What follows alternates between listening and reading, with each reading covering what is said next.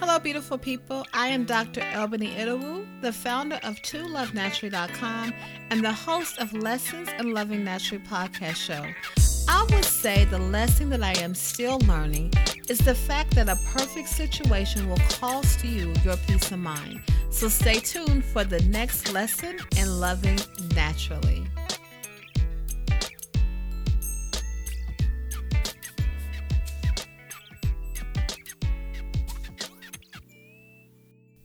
Hi, everyone, and welcome to Lessons in Loving Naturally. I am so excited that you are with me on this episode. This is episode 16, and I am not going to be before you very long.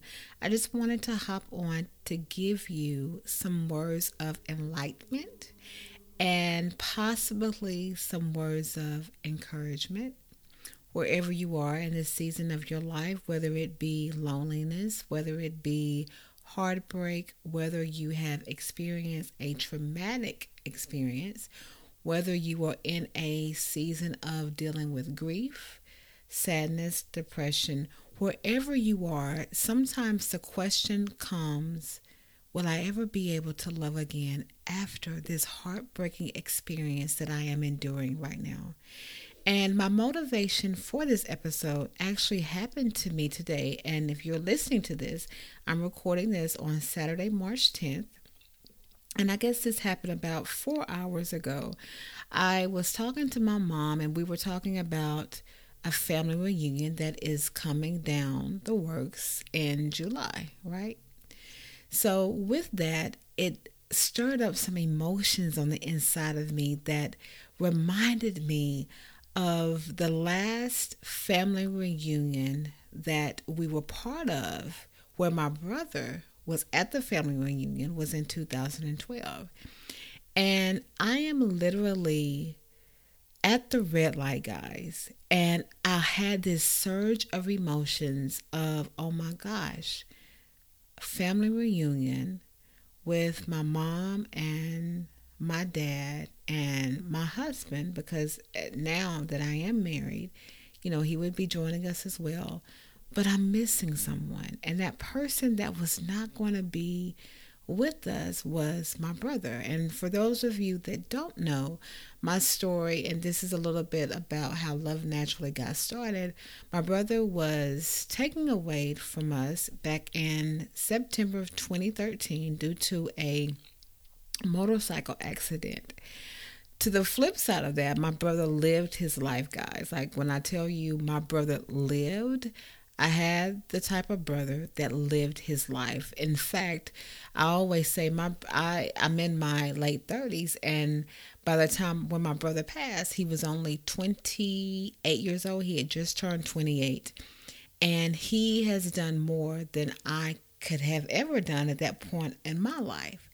So, long story short, it reminded me of my brother is not here.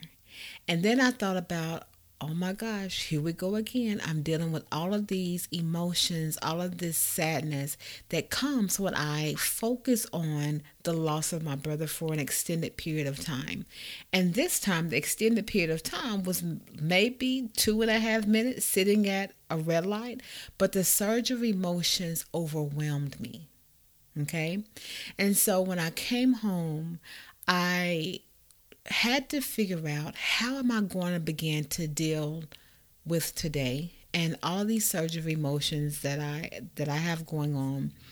And I was quickly prompted to Psalms. And if you follow me on social media, or if you look at my writings, you see that I talk a lot about giving God everything, not even the pretty stuff, but giving Him the pretty stuff, the ugly stuff, even the hateful stuff, guys. And what I mean by that is, God already knows what you're feeling, He already understands what you were going through.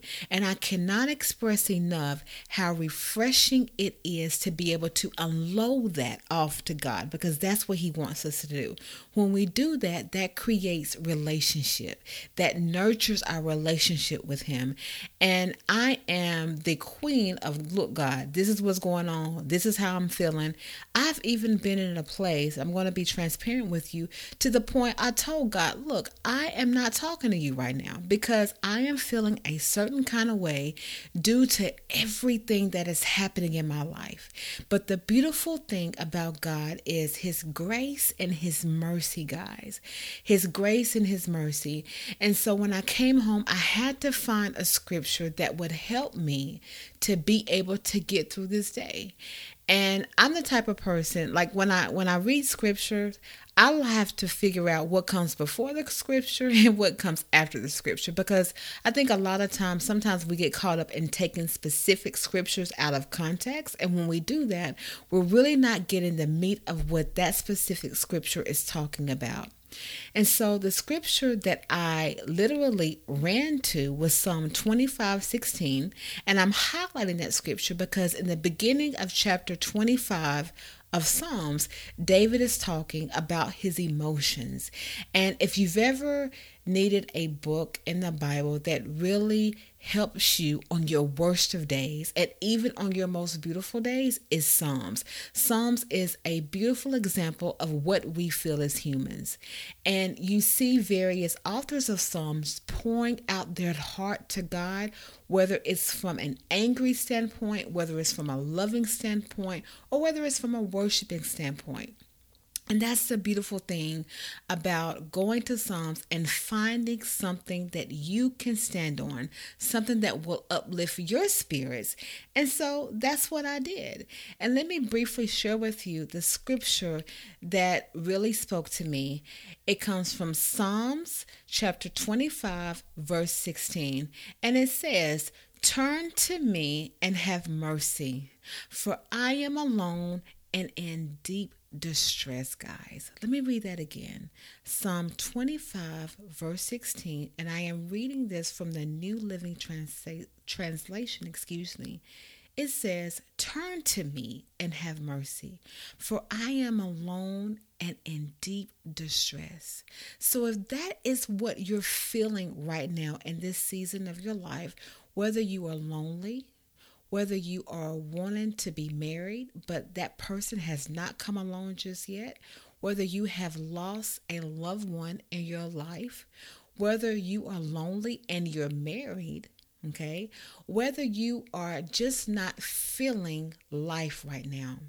This scripture will give you an opportunity to see that you are not alone, guys. And God will be able to handle what you pour out to Him. Let me say that again. God will be able to handle what you pour out to Him because whatever you are pouring out to Him, He is filling you up with His love, His grace, and His mercy. So if you are in a place of under trying to figure out if loving again after a heartbreaking experience is available for you, I am here to encourage you and to bring hope to you and let you know that it is to let you know that it is available. So, like I said, I am not going to keep you long. If you feel like this podcast is for someone else, I encourage you to share it. If you feel like that you are in a place where you need encouragement after encouragement, because this is where I am right now in this season of my life, particularly on today, guys. Like I read that scripture four or five times, right? Listen to the podcast again because whatever you put into your ears, that is entered into your soul. So make sure that you are finding things that inspire you, whether it be worship music, whether it be your favorite song that you want to chill out to, whether it be scripture in the Bible, whether it be your favorite blog, or whether it is you confiding in someone that just wants to listen and encourage you. Whatever your outlet is, find that, connect to that, and I promise you, every single day that you digest something positive, something good is going to come out of it. I don't know how long it would take because I'm not God. I don't try to even claim to be God, don't want to be God, right? But I am here to encourage you to let you know that you are not alone in this season of your life. So, guys, I thought I was going to end a while ago, but I am going to end now. Again, you will experience love again. Okay? So don't forget that.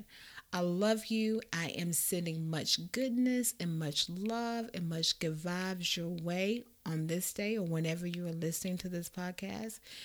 And yeah, guys, I love you. So I will chat with you later. Peace.